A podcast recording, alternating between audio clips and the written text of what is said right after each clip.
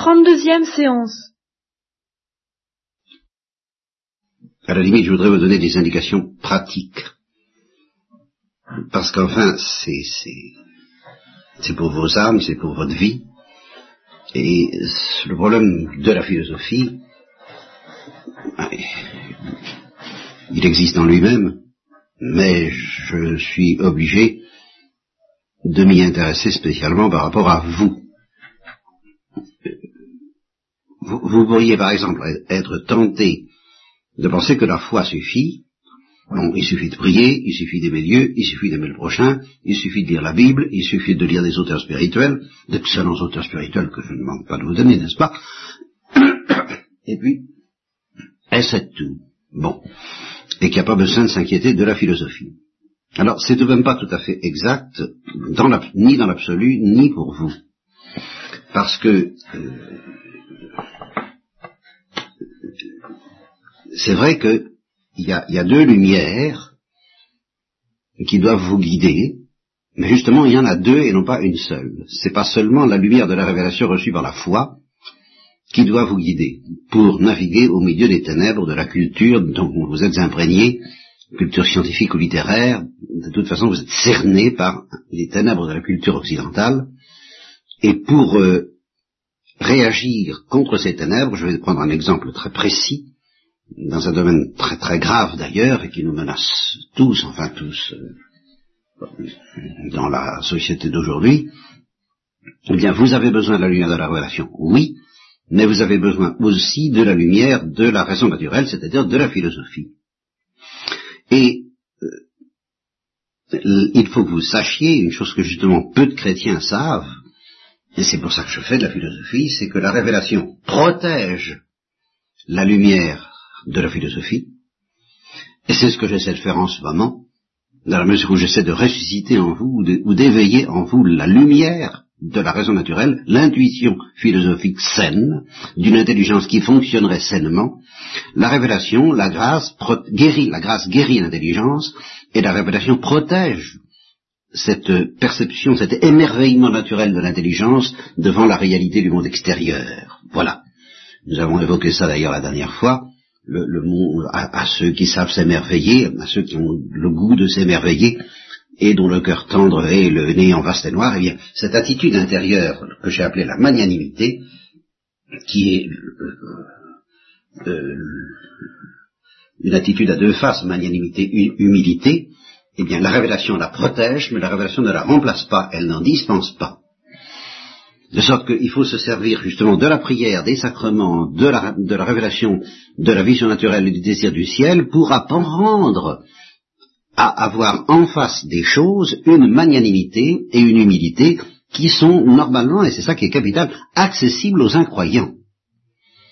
Parce que votre foi, vous ne pourrez pas la communiquer à des musulmans ou à des marxistes. L'émerveillement devant la réalité naturelle, c'est pas complètement impossible.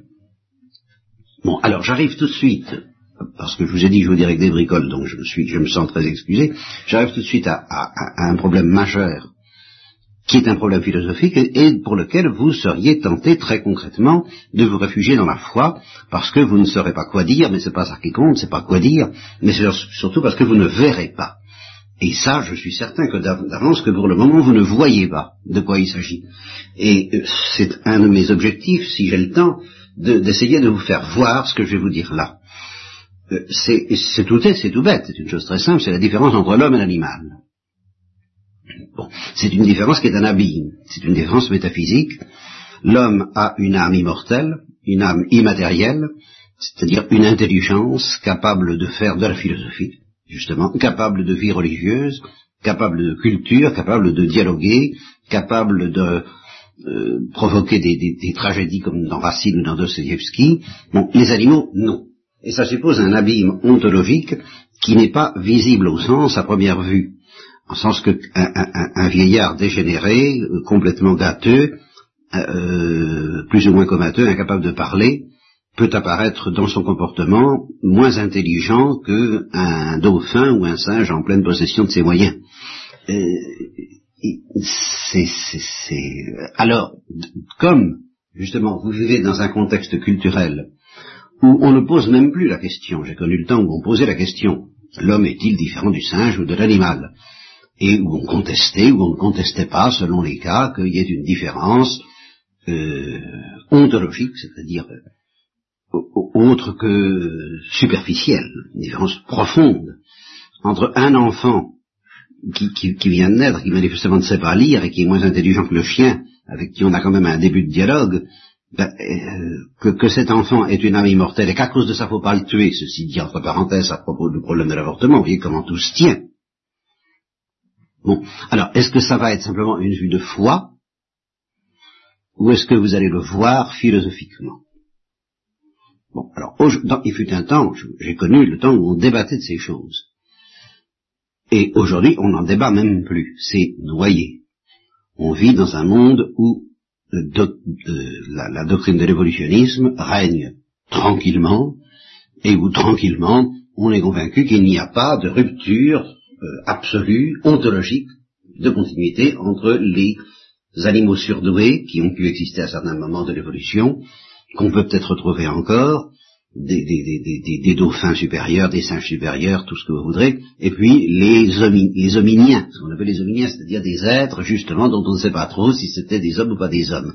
Et alors avec cette notion d'hominien qu'on vous jette tout de suite à la figure, qu'on vous jette même pas à la figure, dans laquelle on s'installe tranquillement quand il s'agit des quelques 100 000, 200 000, 300 000 millions d'années, 1 million d'années ou 2 millions d'années avant maintenant, on dit qu'on a eu affaire à des hominiens, qu'on trouve des traces d'hominiens, et vous passez de l'hominien à l'homme sans même vous en apercevoir. Comme un prestigitateur qui vous sort un lapin d'un chapeau, on vous sort l'homme des hominiens, et à quel moment est-ce que ça a cessé d'être un animal pour devenir le possesseur d'une âme immortelle, intelligente, capable de la culture, de la vie religieuse, de la philosophie, de la guerre, de la haine, de l'amour et tout ça ? Eh bien, scientifiquement parlant, on n'examine même pas la question, parce que justement, ce n'est pas une question scientifique. Donc, vous vivez dans un monde culturel où la question de l'apparition de l'homme comme phénomène métaphysique, unique, extraordinaire, plus merveilleux que l'apparition des mondes, a complètement disparu, en fait, culturellement parlant, dans toutes les chaires des universités, et même chez les chrétiens. Alors, vous allez vous réfugier dans la foi, mais une foi qui va avoir mauvaise conscience parce que votre intelligence n'aura pas été guérie de ces ténèbres en vertu desquelles vous perdrez si vous vous laissez faire, si vous ne vous servez pas justement de la révélation pour retrouver l'intelligence philosophique des choses, c'est-à-dire une lumière naturelle, théoriquement communicable à tout homme de bonne volonté.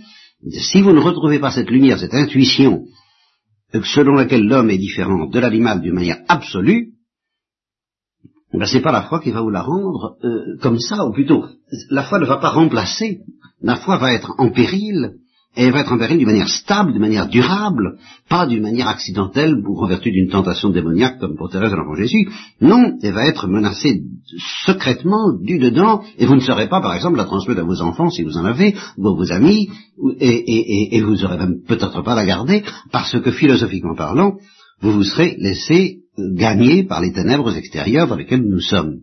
Et je prends cet exemple parce que d'abord il est massif, vous voyez bien que le problème de l'avortement en dépend, et vous voyez bien que même aussi le problème de la manière dont on traite l'acharnement thérapeutique,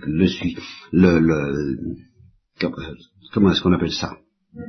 L'euthanasie, bon, tout ça en dépend. J'ai lu récemment, je ne sais pas où, je ne m'attendais pas à trouver ça, parce qu'il y a longtemps que ça m'a gassé d'entendre défendre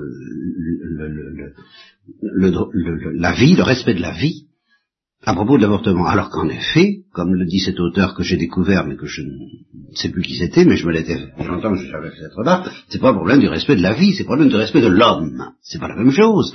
La vie animale, on peut la tuer pour des raisons légitimes.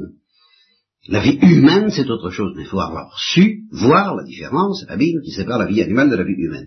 Et c'est pour ça qu'il faut que je vous raconte justement un des événements de ma vie passée, au moment où je n'avais pas la foi, tout au moins je n'avais pas conscience d'avoir la foi, et où j'étais protégé par mon ange gardien, je suppose, parce que ça, c'en est un exemple pour moi assez saisissant.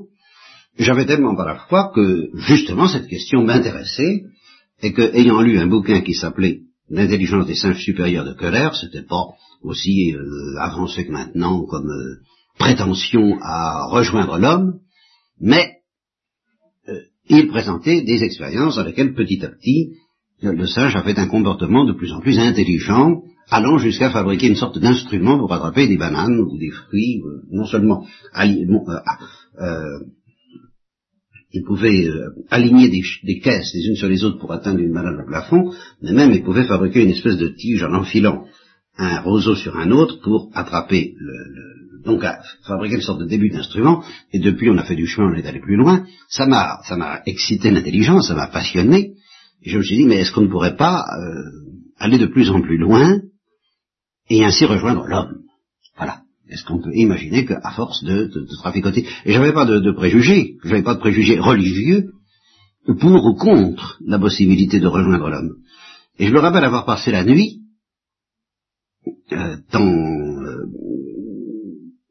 dans ma chambre à l'Haye du Puy, chez ma grand-mère, là encore, mais ça c'était bien avant, enfin c'était plusieurs années avant ma conversion. J'ai passé la nuit à réfléchir à ça. Et à un moment donné, j'ai eu la lumière naturelle de l'évidence que l'intelligence humaine était d'une autre nature que tout ce qu'on pourrait atteindre par le moyen d'une amplification de l'intelligence des singes supérieurs. L'auteur expliquait bien que il y a une certaine ligne dans laquelle un singe peut dépasser notre intelligence à nous, parce que si les choses sont très complexes, il peut arriver par exemple que certains sachent comment est faite une chaise longue, et d'autres n'y arrivent pas. Moi, j'y arrive pas. Je ne suis pas capable de comprendre ce qu'est qu'une chaise longue. Quand on nous donne des tests d'intelligence, j'ai un QI assez faible, parce que chercher l'intrus, tout ça, moi, je ne me sens pas doué. Les ordinateurs sont beaucoup plus forts que nous pour toutes ces choses-là. Mais, justement, j'ai découvert cette nuit-là que la supériorité, la transcendance de l'intelligence humaine était d'un autre ordre que de pouvoir percevoir des choses de plus en plus compliquées, répondre à des situations de plus en plus difficiles, trouver des solutions de plus en plus sophistiquées. Ça, c'est une chose dans laquelle les animaux peuvent faire des progrès et les ordinateurs peuvent dépasser l'homme. Mais, pour ce qui est, alors là, j'avais formulé ça à ma manière, le fait d'établir ce que j'appelais des relations arbitraires. D'établir des relations arbitraires entre les choses, c'était ma manière à moi de découvrir que l'intelligence humaine a la perception de l'être, qu'elle est capable d'abstraire, ce que je vous expliquerai plus tard peut-être. En tout cas, j'ai eu la certitude intellectuelle, naturelle, pas religieuse, pas surnaturelle, qu'il n'y aurait jamais de la possibilité, il n'y a pas qu'il y a une différence ontologique, qu'il y a une différence substantielle, je n'ai pas employé ces mots-là, mais je sais que c'était cette lumière-là, absolue, définitive, et j'étais dans une joie, dans un émerveillement, dans l'éblouissement de la lumière intellectuelle, parce que j'avais vu la différence entre l'animal et l'homme, je l'avais vu, et depuis je n'ai jamais cessé c'est une chose qu'on ne peut pas perdre, ça, tout au moins. Il faut y mettre beaucoup plus de temps pour perdre la foi. La foi, je le dis souvent, je commence une conférence, si je ne garde pas l'attitude d'humilité qui me fait demander à Dieu de me la donner à tout instant, comme il me donne les yeux à tout instant, comme il me donne l'existence à tout instant, comme il fait se lever le soleil tous les jours, et comme je n'ai pas l'humilité de demander à Dieu de me conserver la foi et de l'augmenter, je peux la perdre avant la fin de la conférence. Ça, je le sais. Par contre, la certitude naturelle dont je vous parle, là, que l'homme a une intelligence d'un autre ordre que celle des animaux, ça, je ne peux pas la perdre. Aussi vite. Je pourrais peut-être la perdre à la longue, à force de jouer à l'imbécile, n'est-ce pas, à force de me laisser enténébrer par le milieu culturel. Mais ce sera long. Parce que c'est une certitude, c'est une lumière naturelle. Et ces lumières naturelles, ce sont elles que je voudrais vous aider à pressentir et à savoir rechercher. Toutes, vous ne pourrez pas lire Maritain, par exemple, ou Saint-Thomas. Vous aurez plus ou moins de temps pour ça. Si vous vous mariez, il sera très important que vous ayez une certaine culture philosophique. Jusqu'à quel point, dans quelle mesure, je n'en sais rien, mais vous ne pouvez pas faire l'économie, surtout si vous vivez dans le monde, et tant que vous vivrez dans le monde, vous ne pouvez pas faire l'économie de cette recherche des lumières de ce genre, que vous voyez, j'avais cherché alors que j'avais pas la foi, que j'étais en pleine terreur et que j'ai cherché, et que j'ai reçu. Et je pense que c'est de mon ange gardien, c'est pas d'une révélation surnaturelle, c'était pas une vérité surnaturelle. J'ai vu cela, l'existence de Dieu, je ne l'étais pas sûr du tout. C'est d'un autre ordre. Bon, alors on me dit, je ne donnerai pas de nom pour pouvoir diffuser plus facilement ces copies d'enregistrement, on me dit que tel professeur chrétien chrétienne a dit à tel d'entre vous que on a essayé, alors une formule de donner aux singes, de demander aux singes de trouver les moyens. Oui, c'est ça, pour dire qu'il était intelligent, on attendait qu'il trouve un moyen pour attraper la banane. C'est ça. Et alors, expérimentalement, on constate qu'il n'a jamais trouvé. Et on se réfugie derrière ça comme preuve, entre guillemets, de l'infériorité intellectuelle du singe sur l'homme. Si on se contente de ça, eh bien ça prouve qu'il manque une lumière philosophique, et c'est grave, parce qu'un jour on y arrivera peut-être.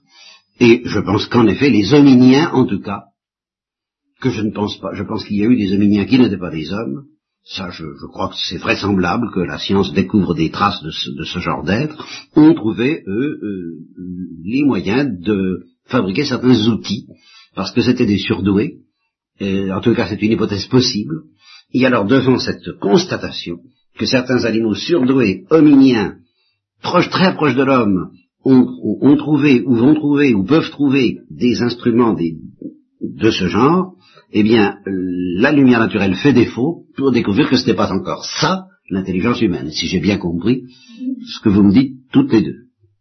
Eh bien, ça c'est très grave, et ça nous montre là le point où même un enseignement, et un enseignant chrétien et thomiste en principe, ou tout au moins qui a été au courant du thomisme, peut défaillir et vous mettre en péril de ténèbres qui vont vous faire perdre la vraie lumière philosophique, qui vous fera perdre un jour la foi.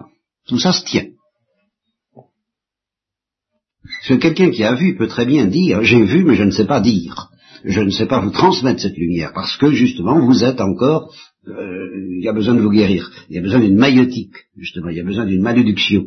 Et autre chose est d'avoir vu, les simples, les débiles mentaux, souvent voient des choses très profondes dont ils ont la certitude et qu'ils sont bien incapables de communiquer et encore bien moins d'expliquer. Mais ils ont vu. Donc, autre chose est de voir, autre chose est d'avoir l'art de convaincre ou d'éclairer ou d'éduquer dans le sens de ce qu'on a vu. Ça c'est le charisme du professeur, mais le charisme du professeur qui n'a pas vu, alors évidemment à quoi ça sert? La question est de savoir si ce professeur a vu. Alors mettons que je crédite cette personne d'avoir vu, il reste qu'elle ne voit pas l'importance de la maïotique pour faire voir. C'est le minimum, c'est le cas le plus favorable. Alors on me pose une question théologique là, savoir si la création subit les conséquences du péché originel, et alors ça touche à un problème qui nous ramène à cette histoire du naturisme dont je parlais là. C'est une question très très difficile, parce que ça nous fait remonter en effet aux origines de l'homme, et sur ce point je crois que nous n'avons pas sur la terre, Dieu ne nous a pas révélé, c'est pour ça que certains, dont le docteur Carton dont je te parlais, prétendent qu'il existe une doctrine occulte cachée par Dieu, et qui était connue tout de même de nos premiers parents, et qui parviendrait encore jusqu'à nous, c'est également la grande idée de Guénon, qui est une sorte de tradition très secrète connue de nos premiers parents, et qui n'a pas été reprise par la révélation chrétienne. La révélation chrétienne nous apporte le salut, c'est pas à la révélation chrétienne qu'il appartient, et tout ça est peut-être vrai, de nous redonner la science du monde que nos premiers parents pouvaient avoir. Et dans cette science du monde, telle que nos premiers parents pouvaient l'avoir, et telle que justement des gens comme Guénon, ou le docteur Carton, ou d'autres prétendent retrouver, eh bien, il y a une solidarité extrêmement mystérieuse entre l'homme et les animaux. Il y a une doctrine de la souffrance universelle comme étant une loi ésotérique du progrès de la créature vers Dieu, qui est extrêmement mystérieuse et qui ne dépend pas de la révélation chrétienne. La révélation chrétienne ne ferait que revenir à cela et se situerait à l'intérieur de cela. Alors, dans cette perspective, on pourrait comprendre que les animaux souffrent et meurent à cause du péché de l'homme. Mais ce sont des spéculations qui ont peut-être leur vérité. Ce qui me gêne énormément, c'est que moi, mon impression à ce sujet-là, c'est qu'une clé a été perdue avec le péché originel, et que ce que Dieu nous redonne, c'est beaucoup plus beau, c'est bien supérieur à la clé qui a été perdue, mais la clé ne nous est pas rendue. Elle nous sera rendue dans l'autre monde, et qu'il est très dangereux, justement, de vouloir retrouver cette clé sur la terre. C'est ce que font les alchimistes depuis le début, depuis toujours. Ils cherchent à retrouver la clé du paradis terrestre. est la clé de ces problèmes-là. Et c'est pour ça que j'ai fait toute une conférence, quand j'ai fait le retour à la jeunesse, sur la différence entre la clé et le salut. La clé, c'est le secret de la révélation primitive, tel que nos premiers parents pouvaient l'avoir. Bon, et bien ça, le jardin est fermé. Et ce qui nous est donné est beaucoup plus beau, c'est la couronne d'épines, c'est la croix, et c'est le salut par la croix, mais c'est autre chose que la clé. La clé, nous la retrouverons dans l'au-delà. Alors, c'est pour ça qu'en un sens, je refuse de répondre à cette question, parce qu'elle dépend d'une science et d'une sagesse qui ne nous a pas été restituée encore, il n'y en a plus que des lambeaux, et courir après ça, c'est se détourner de la science bien supérieure de la sagesse du Christ qui est unique, elle. Alors, évidemment, là, je ne fais plus de philosophie du tout, mais ta question était théologique.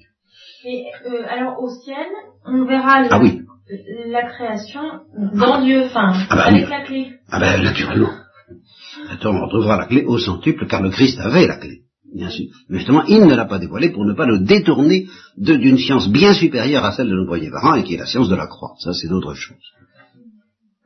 Bien. Faut pas qu'on se contente du paradis terrestre, là. Ben, il n'en est pas question. Non seulement on ne doit pas s'en contenter, mais on ne doit même pas le rechercher, parce qu'il n'est plus question du paradis terrestre, il n'y a plus que le paradis céleste. C'est celui-là qu'il faut chercher, et non plus le paradis terrestre. Et par conséquent, la recherche de cette clé nous détourne, même si elle est bonne en soi, de la véritable finalité humaine. C'est comme si on nous donne un premier gâteau, par notre faute on l'a perdu, on nous donne un deuxième gâteau qui est plus beau, si on louche vers le premier, on perd du temps et on pêche.